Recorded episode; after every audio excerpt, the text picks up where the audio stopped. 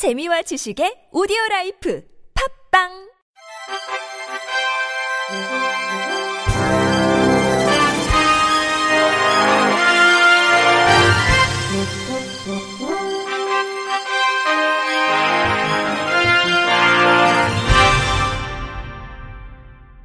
청취자 여러분 안녕하십니까? 5월 31일 금요일 KBIC에서 전해드리는 생활 뉴스입니다.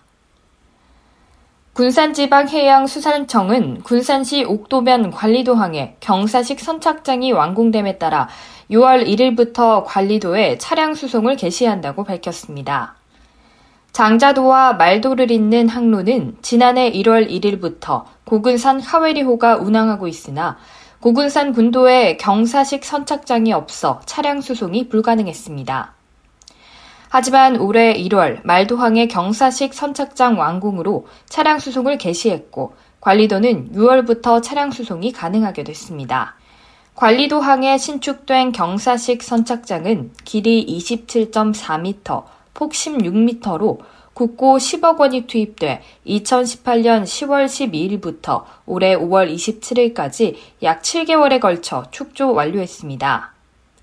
차량 수송은 1톤 차량으로 제한해 운영되고 일반 승용차는 자체 시범 운영을 거쳐 미비점을 개선해 운영할 예정입니다. 차량 운임은 1톤 차량 기준 약 4만 4천 원, 도서민 3만 5천 원 수준입니다. 아울러 고근산군도 기점인 장자도항의 경사식 선착장은 군산시에서 올해 착공, 2020년 준공해 운영을 시작할 예정입니다. 박정인 군사해양수산청장은 고군산군도 항로의 모든 도서에 경사식 선착장이 마련될 경우 도서민 삶의 질 개선과 도서 지역 개발, 차량을 이용한 여행객 증가로 이어져 군산 지역 관광 활성화에도 기여할 수 있을 것으로 기대된다고 말했습니다. 도심 지역 내에서 드론을 주정차 위반 차량 관리나 야간 순찰 등에 활용하는 실증 사업이 오는 7월부터 경기 화성시와 제주도에서 시행됩니다. 국토교통부가 올해 드론 규제 샌드박스 사업자 공모 결과 경기도 화성시와 제주도를 드론 실증 도시로 최종 선정했다고 밝혔습니다. 경기도는 산업단지가 밀집해 있는 화성시에서 도심 내 불법 주정차 차량 개도 및 야간 순찰, 폐기물 업체 환경 모니터링, 공사 현장 환경 모니터링, 산업단지 대기질 모니터링에 드론을 활용합니다. 제주도는 올레길 영어 교육 도시 내 안심 서비스, 해양 환경 모니터링, 월 동작물 소나무 재선충 모니터링 분야에 드론을 도입합니다. 국토부 관계자는 드론 실증 사업은 도심 지역 내에서 이뤄지는 만큼 철저한 안전관리 대책을 마련하고 6월 비행 시범 테스트를 시행할 예정이라고 말했습니다. 이 밖에 국토부는 민간 기업의 드론 상용화 촉진을 위해 실시한 기업 대상 지정 공모에서 10개 업체를 기술 개발 중점의 자유 공모에선 3개 업체를 선정했습니다. 국토부는 이번에 선정된 2개 지자체에 각 10억 원을 지정 자유공모 사업자에겐 최소 1억 원에서 최대 4억 6천만 원을 지원할 방침입니다. 엄명서 국토부 항공정책국장은 이번 드론 실증 도시와 사업자 지원을 통해 드론을 이용한 사업 모델 구현이 촉진될 것이라고 내다봤습니다.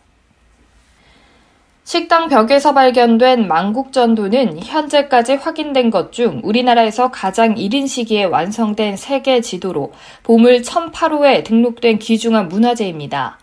하마터면 장사꾼의 흥정 대상이 될 뻔했다 발견된 이 문화재들의 가치를 MBC 홍신영 기자가 설명해 드립니다. 태평양을 중심으로 5대양 6대주가 세밀하게 그려져 있습니다.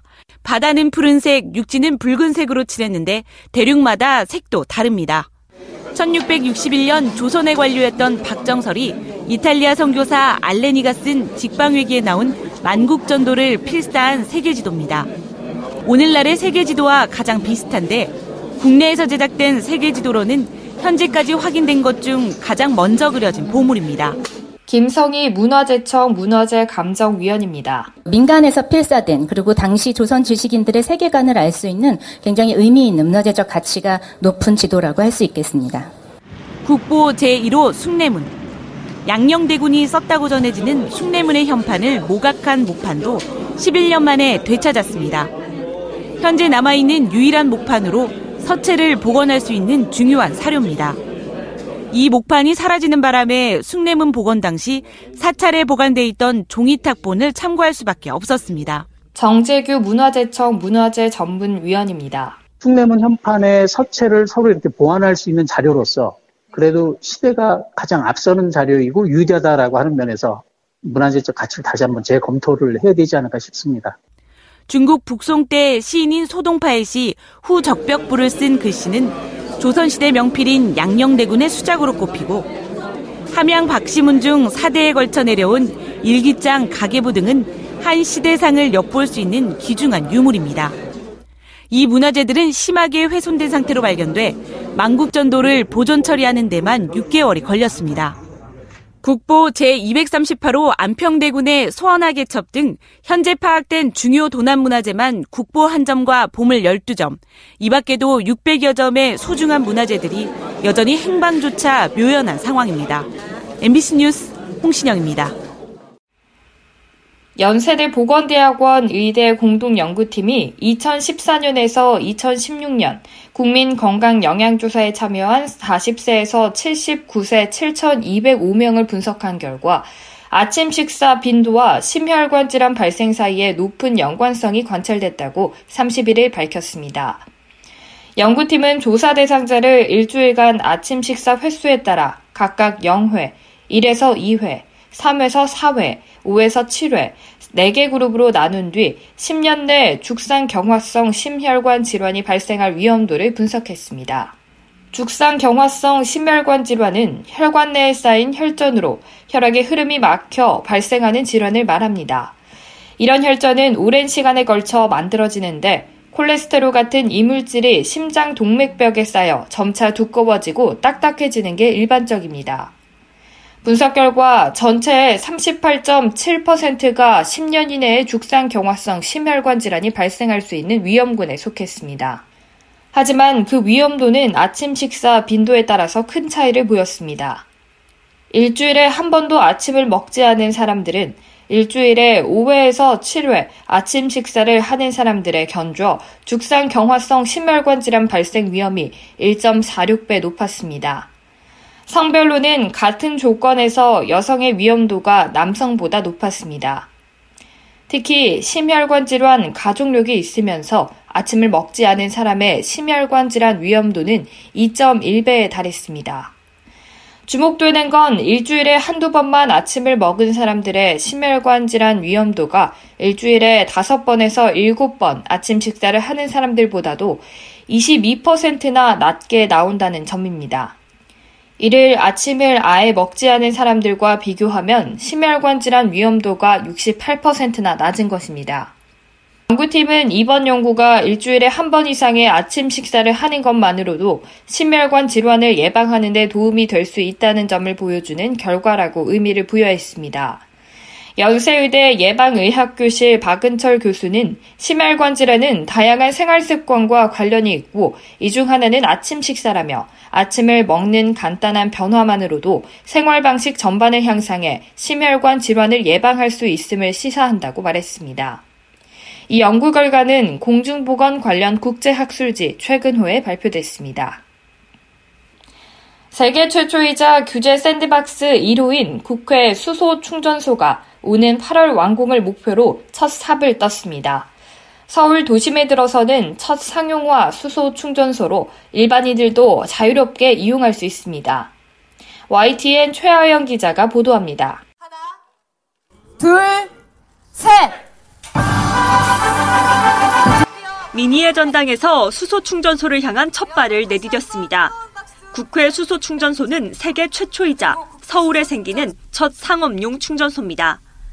오는 8월 문을 열 예정으로 규제 혁신과 국민 불안을 잠재우기 위해 국회 앞마당에 세워집니다. 규제 샌드박스 1호 사업으로 국회와 정부, 기업 등이 적극 협력하면서 구축 기간도 6개월로 줄었습니다. 유인태 국회 사무총장입니다. 우리 국민의 뜻을 받들어서 의원회관에서 가장 가까운 데 부지를 선정했다는 말씀을 드리면서 국회 수소 충전소는 하루 70대 이상 충전이 가능하고 일반인과 수소 택시도 1년 내내 이용할 수 있습니다. 규제 샌드박스 특례 기간인 오는 2021년 5월까지 우선 운영되고 이후 중장기 운영 여부가 검토됩니다. 국회를 포함해 내년 말까지 서울 도심 수소 충전소는 모두 7곳으로 늘어날 예정입니다. 성윤모 산업통상자원부 장관입니다. 수소차와 수소 경제를 본격적으로 활성화하기 위해 수소 충전소는 꼭 필요한 핵심 인프라입니다. 수소 충전소 확대와 함께 세계 첫 상용화 수소 전기차인 넥소 계약도 만대 돌파를 앞두고 있습니다. 현재 1,600여 대가 도심을 달리고 있는데 올해 5,500대가 더 생산돼 도로를 누빌 전망입니다. 이연섭 현대자동차 부장입니다. 수소 전기차 보급 확대를 넘어 대한민국이 수소사의 선두주자가 되는 날까지 수소 인프라 확대를 위해 노력하겠습니다. 정부는 수소 안전을 위해 생산과 운송, 저장까지 모든 시설에 대한 특별 점검에 나섰지만 안전에 대한 불신과 우려는 여전히 풀어야 할 과제로 남아 있습니다. YTN 최하영입니다. 끝으로 날씨입니다. 주말인 내일부터는 기온이 다시 오르면서 점차 초여름 더위가 찾아옵니다. 내일 아침 기온은 12도에서 18도로 오늘과 비슷하겠습니다. 이어서 낮 기온은 20도에서 높게는 30도로 오늘보다 전국적으로 기온이 오르겠습니다. 내일 하루 동안에는 비 소식이 없습니다. 특히 일요일은 서울에 기온이 최고 29도까지 오를 예정이고요. 하늘은 맑겠지만 일요일 오전 사이에는 제주 지역에 비가 조금 내리겠습니다. 오늘 영서 지방에는 한때 구름이 많아지겠지만 대체로 맑은 날씨가 이어지겠고 공기질도 깨끗하겠습니다. 오늘과 내일 주말 동안에는 자외선과 오존에 주의하셔야겠습니다. 이상으로 5월 31일 금요일 생활 뉴스를 마칩니다. 지금까지 제작의 이창현, 진행의 박은혜였습니다. 고맙습니다. KBIC.